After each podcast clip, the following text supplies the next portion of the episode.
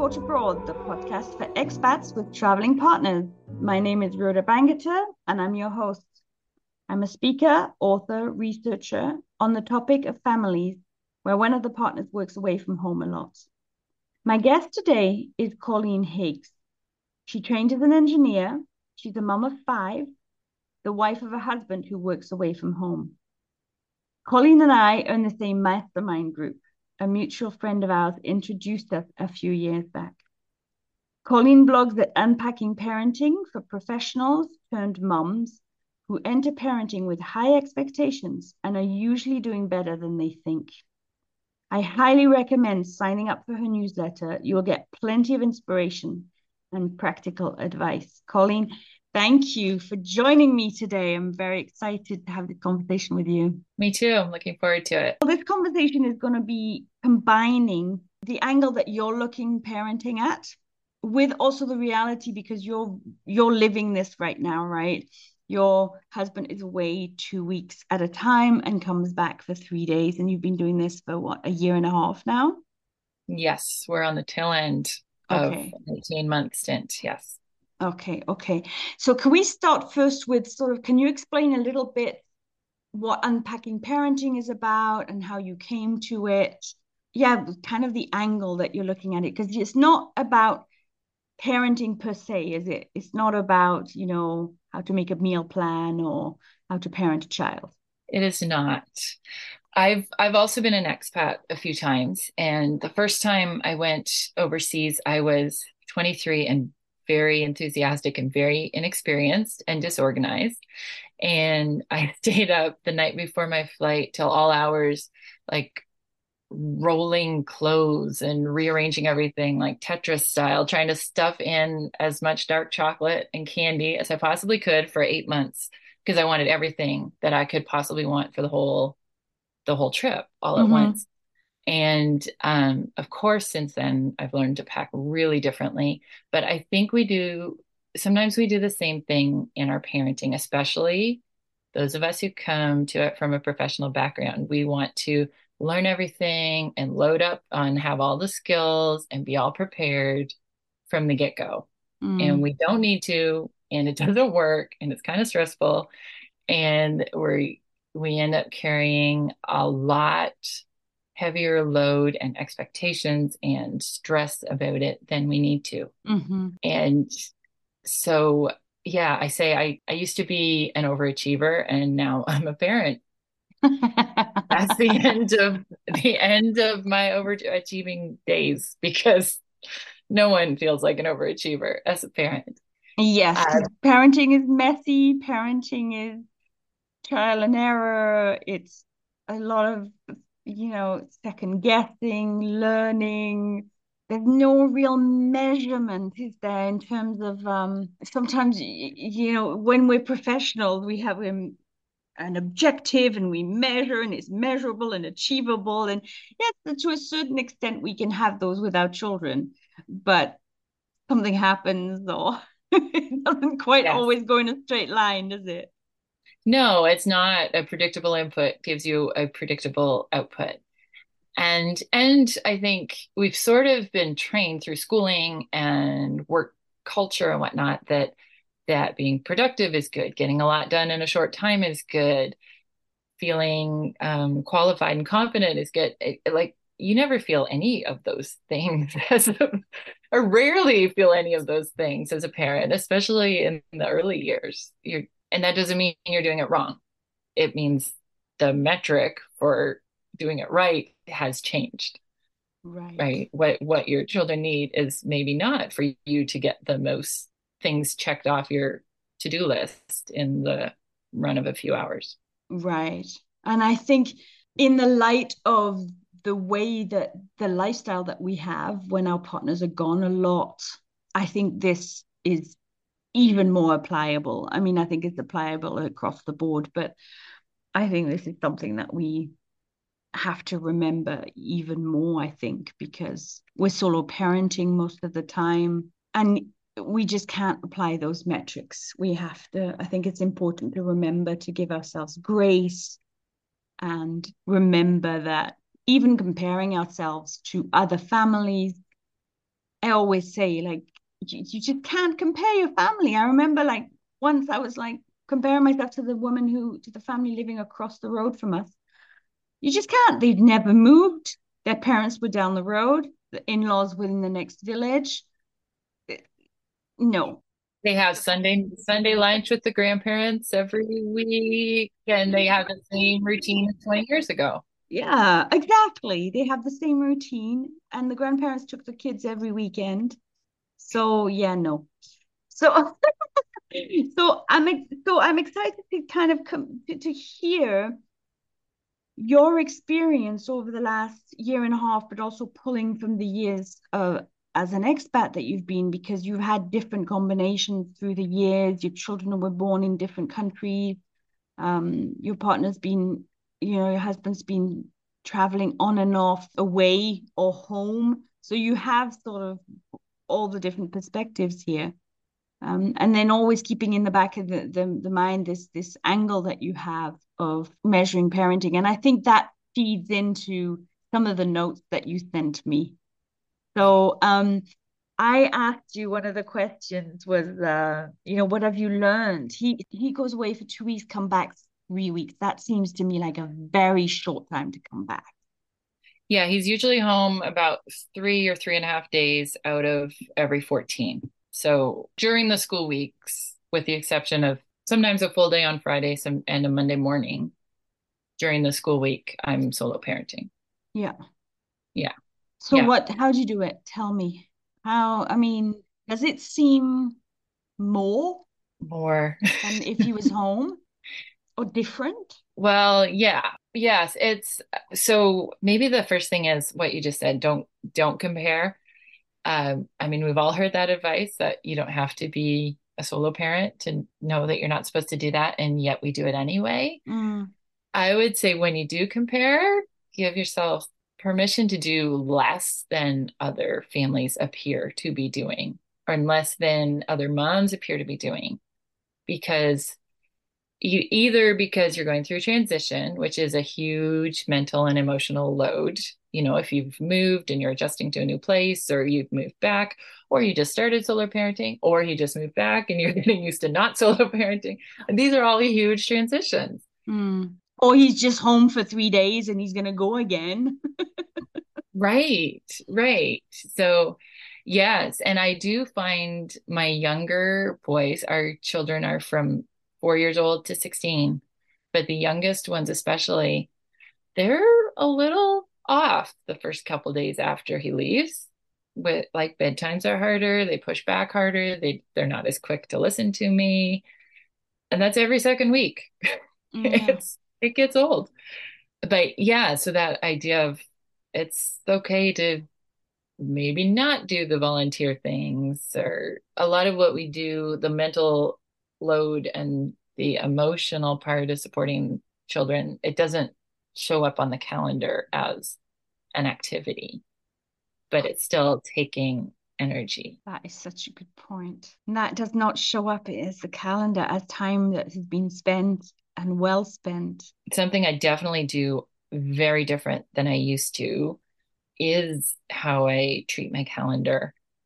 I put almost everything in it now. It's only been the last year or so that I've gone electronic, but whether it's electronic or paper, like this morning, there's the thing in my calendar that said move the food from the freezer to the fridge so it'll be thawed for tomorrow.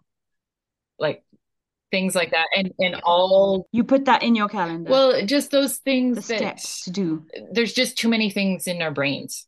There's a organization class I did or something, but she said, you know, your brain is not a USB like get it out of your brain. you don't need to keep all these things in there.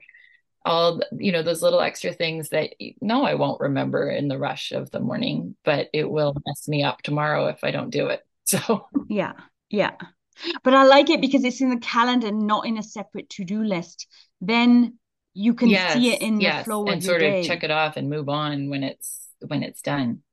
And and kids even pick up times for kids because yes. I have four different times and they're not they change every day based on extracurriculars so again, it just helps me when I look at it in the morning, I can kind of visualize a little better the flow of the day. And if someone does offer to drive somebody, I know exactly what where they could help more quickly. Oh my word, I like that. So do you look the day before or something or the week or you set up the week? I as I know things, I put them in sooner than later. And I have a shared app with my daughters who have, you know, their own basketball games and practices and musical and whatever.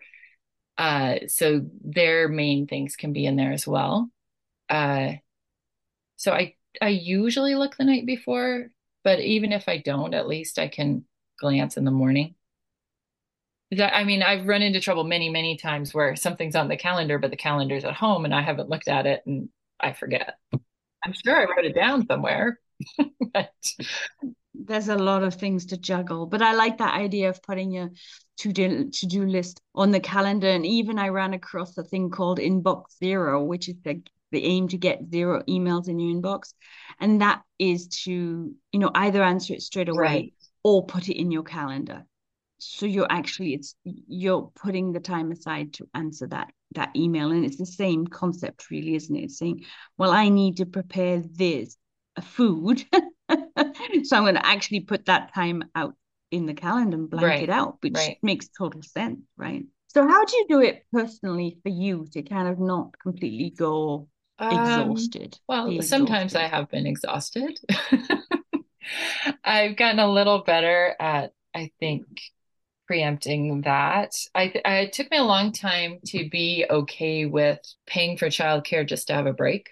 You know, it seems yeah. more legit to pay for childcare if it's to go make money or for mm-hmm. a particular special event. But I, I'm pretty sure it was one of your podcasts that that said, you know, basic rest. It's it's not a luxury. It's not superfluous. It's more like changing the oil in your car. If you don't do it, it will be ruined. You know, there's some basic maintenance and and you just you don't get that time to yourself. So you need to take it sometimes and and not yeah waste more mental energy feeling yeah. bad about taking it. Yeah, totally. I loved what you said as well in your notes about um about what other moms do that just wouldn't work for you. Oh yes. Yes. I've I believe I've heard other podcast hosts say that they're when they do the episodes about what's saving my life right now, yeah. those are really popular episodes. And sometimes there's some great tips in there, but basically everything you listen to has to go through a filter of my life is different than their life. my life is different than their life. because some of the things they say are just, they will absolutely not work for me. And they like just seem what? like, like a total what? tease. They, they, you know, oh, get up, I don't know, read for 20 minutes in the morning before kids get up. Like my big kids are up late and my little kids are like, that's just not going to work. Not going to work. Or I don't know, hot baths or I don't know. Um, that, yeah, sometimes as a special event maybe but some of those things that are like just build it into your routine or just make a goal and make it happen it's no, no that's no. the whole that's the whole reason well part of the reason why i started the, the podcast but also all the work that i do is like it, practically everything had to be filtered through the life that we have the self-care the time yeah. we take for ourselves the career because even that i think we have to look sometimes on a longer scale than we have to play the longer game rather than a shorter game because everything is more intense. Um, and with this transitioning in and out even um, in Rochelle uh, Fuchs's um, episode, she was saying, you know, people compare us to single parents, but we're not because single parents have a system and then they stick with it parents who are solo parenting who have a partner who right. comes in and out, well, then they're in a system and they change system, then they change system again, and they change system again. You're constantly changing. And then even if you're changing between two systems, sometimes like we ended up having transitions within a transition where you're moving country while your partner is still going back and forth to wherever they're working from. And so I think a, a lot of things have to be, even friendship circles, asking for help, all that kind of stuff has to be seen through the filter of having a partner who's kind of coming in and out of home in a way. Yeah. And it's it's tricky for for a long time I was when the kids were younger, it was like, oh, if daddy's home, then it's just family time. But you can't after a while you can't really live that way. You can't expect you know your 14 and 15 year olds not to have activities on the weekend so that they're always free to spend all the hours with dad i mean they they make a point of getting mm. time in with him but but it can't be a shut down the whole schedule or not choose to do things mm. because he's in and out either so it's tricky finding finding the balance there of making sure that that there's family time absolutely but but yeah without without asking them to not sign up for things because you can't be committed on the days when dad might be around. That's not fair. Right. Yeah. Especially if plans change and then you're like, well, then I, you know, I held back, but then your plans changed and you're not coming in the end. And then you're yeah. like, oh, yeah. so, but do you think, well, this is not a question I sent you ahead, but do you think your kids missed out or missing out? Because that's often something we ask ourselves. It's like, oh, you know, am I messing up my kids because dad or mom is not around? I, I think it is different for moms and dads. If the mom is traveling or if the dad is traveling, I there's still research that needs to go into that. But I'm curious. Right. Well, we've had, I mean, ours is unusual, I guess, in that we would we were away for a couple years, back in Canada for a couple years, and away for a couple years and back in Canada for a year. And back and forth. And and now we've been here about 5 years. But the nature of that expat work was that we would be back a lot in the summers. So really i mean our kids saw their grandparents more than nieces and nephews who just live a little further away in canada but have a more typical vacation schedule. Mm. right? Like but compared and, to the but compared i mean compared to the dad i mean compared to the dad being away two weeks and then coming back for three weeks does it it's big pros and big cons but no i definitely don't think they miss out on the whole now when we've been overseas he's had more time at home in the evenings and whatnot mm-hmm. uh, but if i compare if he were to take a local job here he still wouldn't be home till at least six often seven in the evening most days and he would leave mm. by seven in the morning mm. so yes, he could get to a few more basketball games and whatnot, but but when he comes home on those three days, yeah, it's super short. Mm. But he's off during a set, during the school day, and he he takes kids out for one-on-one time or does special things with them. In a lot of ways, they get they get more time with them than than they might. It's again, it's just it's hard to compare. Yeah, yeah.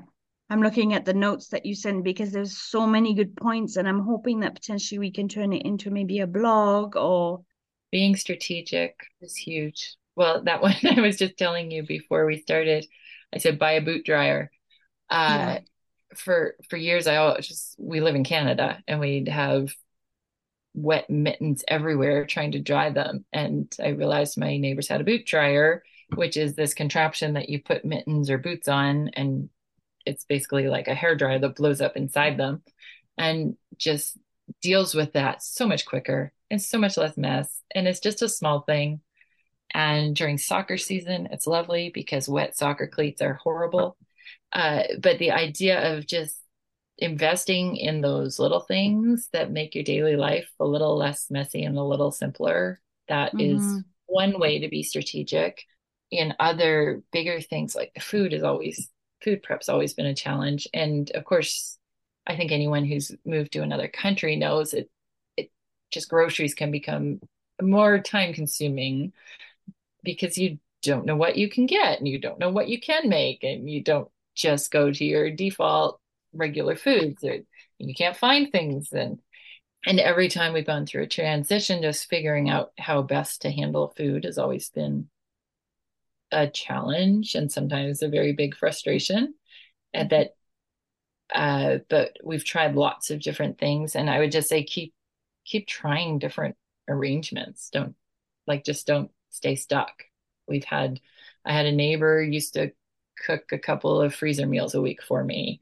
And for a while we had hired help. In Argentina we had some hired help and some whether that's help with with the childcare so you can cook or help with the cooking, which turns out you have to be quite organized to have good help with your cooking. Mm-hmm. That was that was my downfall there. But um but yeah, just just try different things and don't stress if it's not ideal from the get-go. mm-hmm. And also you said like um taking a step back, right? That's important. Yes. You can't be strategic if you have no brain space. Yeah.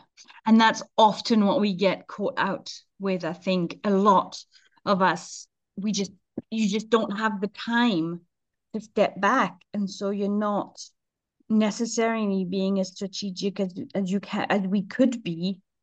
Whereas if we take the time and say, okay, well, I am going to take an hour, or I, and sometimes even bringing someone else in and saying, okay, I need help being strategic because I can't see the the wood for the trees or whatever the the, the expression yes. is. Yeah. Uh, sometimes bringing someone else in and saying, okay, I, I need a help here because some of the things we do sometimes may be taking way more time than they should be. And you, if you take a, you know, 30 minutes out or an hour out and actually look at it, you could say shave off like half a day or a whole day out of your your week and then spend that doing something that you're actually going to enjoy. So it's I, I really when i when i saw you'd written that point down i was like yes that's also another great point because i think sometimes we it's just hard to stop when you're on that wee hamster wheel mm-hmm. and trying to juggle everything together. You're afraid one of the plates is going to drop if you stop. But yeah and you get really reactive. Mm. so how would you suggest doing that then? Have you got any like tips about what things to look at. Yeah uh, i've done a few different things that help. Definitely getting everything out of your head like making a list of these are all the things I'm handling right now. And starting to group them together or see what you can offload. Like I said, I, like I, food was my big issue. So, so my husband would suggest hiring help for that. But it turns out I needed to be really organized and plan really well for that help to be maximized. Maybe hiring help for laundry, which takes way less planning, but still takes time, maybe that, you know, just just sort of figuring out either the thing that really drains you and or the thing that is just easier to to hand off to someone else or to ask a or I mean my bigger kids can do their own laundry, that sort of thing, to start to get a few of those things off your plate or just say I don't have to do this for now in this season, right? Lower standards, just slightly on some of the things. I realized that I was cleaning, I was trying to clean to my mom's standard. And I'm like, that's my mom's standard. She didn't have my life. And it's not necessarily a value for me. So why right. am I struggling? And it's taking me all this time when really I can live with a bit more mess uh, my threshold is a bit higher. so I think that's that's that's a useful one as well. You know, saying you know uh, what am I what am I doing that someone else's kind of value or someone else's standard. Right. Um, so right. there's there's that there's thinking outside the box in terms of what can you offload, what can the kids do, um, what's taking too much time and can be simplified. And then what what can i just you know stop doing or that that i'm doing that's just not necessary? Right. Right. And of course with cleaning you get into the decluttering and all of those things which are helpful but also may not be the time for us to tackle a big decluttering project. But one thing we do do several times a year, definitely after Christmas and birthdays and stuff, is we just tell the kids to go to their rooms and and pick out 10 things that they're ready to get rid of and it doesn't stay on top of all the clutter, but it helps. Yeah. With toys and, and it's feasible that they're done with. And and it's them. It's not me going through everything for for all the children. So yeah. And it's doable, right? They won't take that long to do it. Yeah. Wow. Well, I mean, I tell you, I've I've seen you do it from afar. And I kind of try and keep telling you that you you are handling a lot. so uh I think also, you know, encouraging each other to say, you know, to remember that we're you're juggling a lot. There's a lot going on. Mm-hmm. So, but did you get a bit of time to yourself?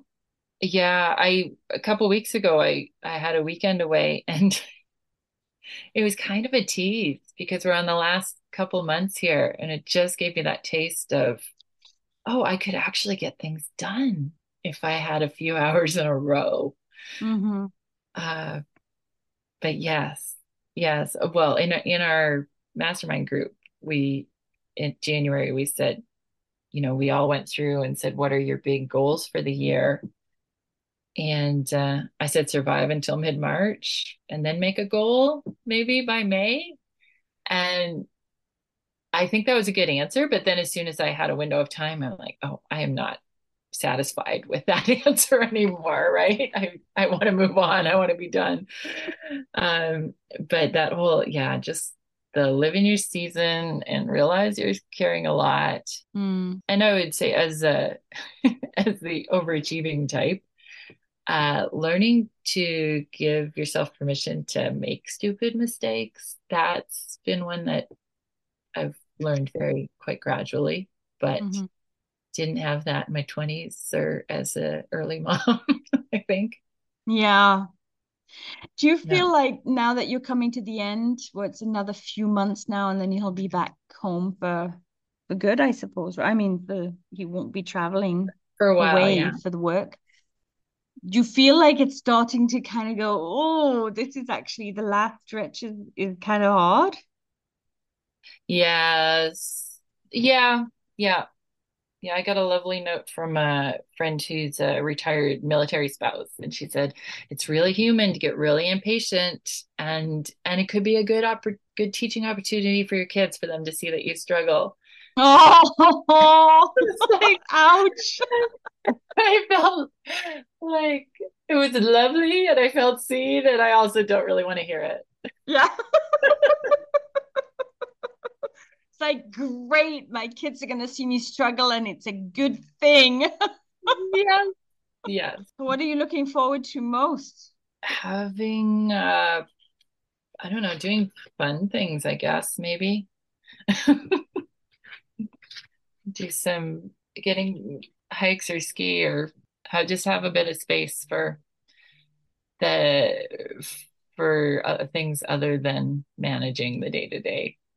I think do you think there'll be more time for like spontaneous outings or there'll be less need for planning and somewhat but i have found if I, that's something my jamie often asks me like what what do i want my days to look like when he's back? And i've realized i think it'll be more helpful if we figure out which roles i can reliably offload. If we don't schedule, we're sort of tripping over each other. He's trying yeah. to help the kids get out in the morning, but I'm still doing it too. And it doesn't save as much time as it could. mm. it, There's going to be a pretty big transition period there, isn't it? Because you've been doing this for what, a year and a half now? It'll be two years. Yeah. yeah. It'll be a complete change of routine because you'll both be there. Mm-hmm. So yeah, so so figuring out a new division of labor. Maybe we need to schedule a new uh another uh chat once you've uh transitioned yeah. what uh, what your insights are being the other side of the coin. yes, it's a running joke that that I keep reminding him that I do not work for him. yeah, yeah, yeah.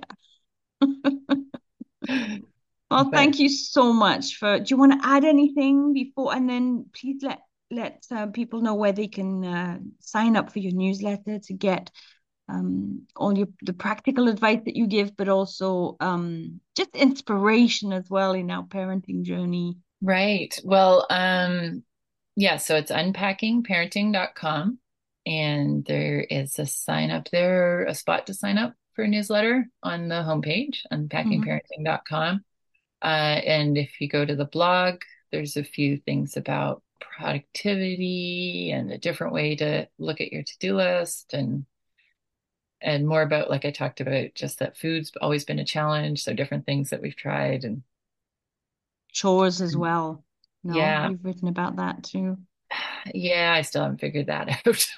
Still doesn't work. Yeah. but I think that's an evolving target you know it's true. They they all they all help do some chores but not you know not completely. Yeah.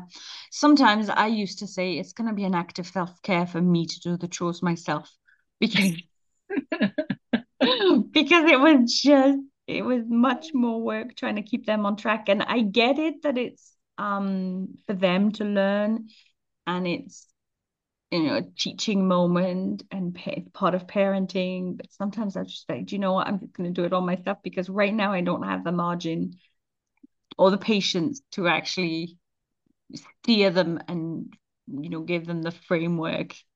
Um so this is it right? It's accepting that it's evolving that we need to give ourselves grace that it's a very specific kind of way of life. Mm-hmm. Mm-hmm. and uh and you won't ruin your children because you lost your patience once and or did the chore for them a couple of times yeah it's a long game isn't it it's a long game mm-hmm. But thank you. I think you raised some really important points. And um, I think that uh, from someone who is living it, you're right in it's hot off the press, as it were. So uh, appreciate it. Thank you very much, Colleen, for joining me today. Oh, thank you so much, Rhoda.